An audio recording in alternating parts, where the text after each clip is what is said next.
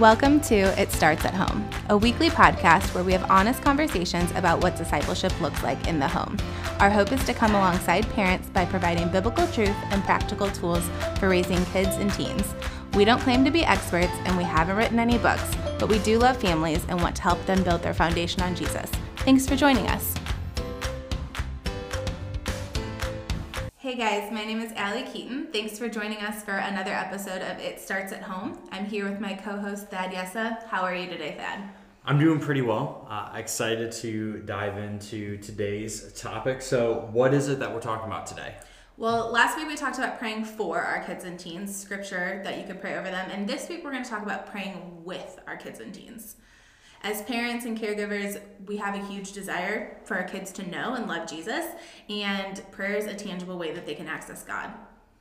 Yeah, so we're not just praying for them, we want to actually teach them so that they can pray for themselves. 1 John 5:14 says, "And this is the confidence that we have towards him, that if we ask anything according to his will, he hears us." It's through prayer that we gain access to the Father, a Father in heaven who wants to hear from us.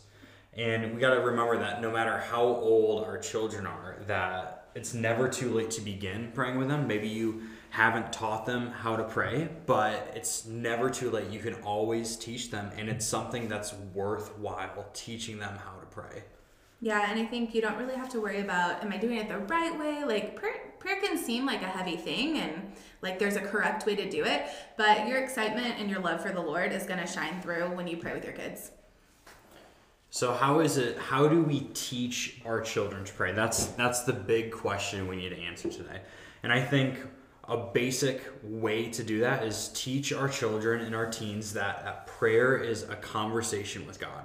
It's one that shows respect for who He is, but there is also that spoken in our own words. We don't have to just recite the same thing over and over again, but actually have a conversation with God. That God wants to be close to us, that He wants to have an intimate relationship with us, and teach that to our children. That in a conversation, people they listen and then they talk, and the same is true with prayer. That both of us listen to God and that we talk to Him. Allie, what is what is one of the the places in the Bible where we can see an example of this prayer happening? Right. Jesus in Matthew 6 verses 9 through 13 teaches us how to pray. He says, "Our Father in heaven, hallowed be your name. Your kingdom come, your will be done on earth as it is in heaven."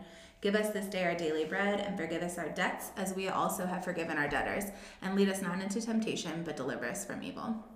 And I think this, the disciples in this situation are coming and they say, Jesus, teach us how to pray. And this is what he gives them. Starting with who it is that you're praying to, they're saying, hey, disciples, when you pray, you pray to God, our Father who's in heaven. And that you go from there talking about who he is. Hallowed be your name, your will be done. And then he goes into saying, Give us our daily bread, forgive us lead us not to temptation. He's giving them different ideas that he's praying. Jesus isn't saying this is the only way you can ever pray. If you pray anything apart from this, it's not a good prayer. But we can teach our children this prayer. It's very simple, it's easy to break down, it's mm-hmm. easy to model for them.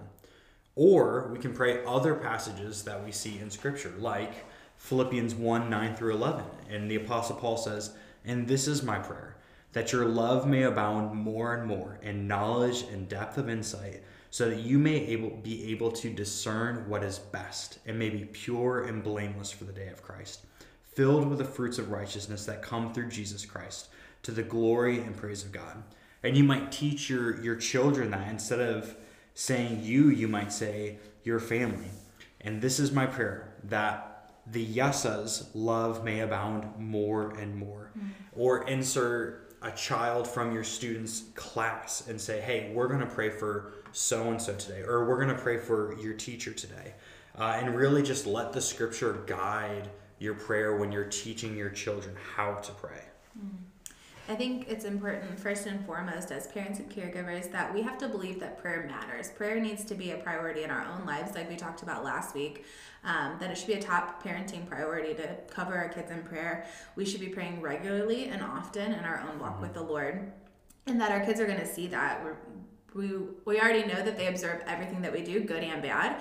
And so our kids are going to see that as an example of like, oh yeah, prayer is important because I catch my mom praying, or we pray as a family before these times. Um, and so th- that's a second good question is when do you pray? And I think it's twofold. I think there are intentional, regular times that you pray together as a family, such as before dinner, before a mealtime, um, before bed. Maybe you pray in the, in the, beginning of the day before your kids are headed off to school or on the way to church. Um, but that there are intentional set up, like this is a regular occurrence for our family. And then, secondly, the spontaneous times that you can pray when maybe your family's getting ready to go on a road trip or fly somewhere, and you can pray over safety of your journey. Um, when you're facing a challenge like perhaps your kid has a test in school or something you guys are struggling at home. When tragedy strikes is another spontaneous but crucial time to pray. Um, natural disasters pandemic viruses there are a lot of occurrences that happen. Um, when other people need god's help so when we know somebody that's sick or somebody that's looking for a job and then just when we need god's help for god's provision in our own lives. But how do we do it thad? Like these are the when but what does it look like yeah, there there are so many different options and models. We already mentioned the Lord's Prayer, praying uh, different scriptures. One model that I find particularly helpful is ACTS, the acronym ACTS, mm-hmm. um, and that just gives us a, a, model for how we do that. So the A stands for adoration or worship. Uh, we see in Matthew 6 9, Our Father who art in heaven, hallowed be thy name. We're giving adoration, devotion, loving, admiration, worship. We're, t- we're teaching our children and teens that when we pray, we're praying to a God who is almighty, all powerful, mm-hmm. who is holy. We're, we're taking this time to actually recount the different attributes of God, what we know about who God is and what He's done uh, God, you are, and then you can fill in the blank loving, kind, gracious. Mm-hmm. Uh, this helps gives us perspective of who it is that we're actually praying to, mm-hmm. and it helps get our focus off of ourselves for the moment and the person we're actually having the conversation with. And I think that's a great place to start. Mm. After the adoration portion, you move on to C, stands for confession. So that's confession of your sin. When we come into God's presence, when we recognize who God is through our adoration time, we recognize that we fall short and that we need forgiveness. As Christians, we're called to confess our sins. And I think this is a great place to model in prayer for your kids and teens. Um, a confession of your own sins, parents, but then just to lead them in recognizing their sin. First John 1 9 says, If we confess our sins, he is faithful and just to forgive us. This is an opportunity for us to be reconciled to God, to feel the weight lifted of the sin that we've been carrying with us so that we can be open in prayer. Um, a good sentence starter for that would be God, I'm sorry for fill in the blank. Just something si- simple, quick, and easy that you can can start that confession time off with. Next in our ACTS uh, acronym is Thanksgiving, gratitude in response for the forgiveness that God offers us, that He gives us. We're, we're thankful. That is a, an appropriate response. So we teach our children that after we confess, we know that God forgives our sins. So then we give thanks for that. That mm-hmm. Thanksgiving draws us out of our current situation and allows us to see, to recognize all the times that God has been good and faithful to the past in the past and so we give thanks to him for that psalm 118 1 says give thanks to the lord for he is good for his love endures forever so maybe it's even before you start praying before you're asking your children to start praying you say what is it that we can thank god for? And maybe it's the house maybe it's our friends maybe it's our school uh, whatever it is but the sentence starter after you get that list is thank you for, and then really our, our children, our teens should be pretty easy to fill in mm. what they're thankful for. Um, even if it's it's something small like thank you for the toys that I have. Mm. That's a good thing for your children to give thanks to God for. Mm. The S in the ACTS, ACTS acronym stands for supplication. These are the specific requests and petitions that we're bringing before God. A lot of times this is how we view prayer in the beginning is just, hey, I'm going to bring my my wish list to God. But notice that the supplication piece comes after the adoration and confession and thanksgiving. Mm-hmm. But this is the time that you can bring your requests before God. God does want to hear our wants and needs. Um, Philippians 4, verse 6 says, Do not be anxious about anything, but in everything, by prayer and supplication, with thanksgiving, let your requests be known to God. So, this is the please, God, please, I want to pray for this. Um, in our petitions, God can reveal His will. When we um, align our hearts with Him, He can allow our requests to be shaped into what His, like, it's the Thy kingdom come part of the Lord's Prayer, like to fulfill His will. And I think it's important to encourage our children that when they're talking to God, that there aren't stupid things mm. uh, that they can pray for. I remember when when I was young and in Sunday school, I would every time the Sunday school teacher would say, "Who has a prayer request?" I would raise my hand and I say, "Please pray that my parents would give me a puppy," mm-hmm. and that's all I wanted. And my teacher she wouldn't just ignore it. She wouldn't just push it off and just say, Thad, stop asking that you get a dog. Mm. Uh, but instead, she would pray every single week, and God, if it's in your will, allow Thad's parents to give him a dog.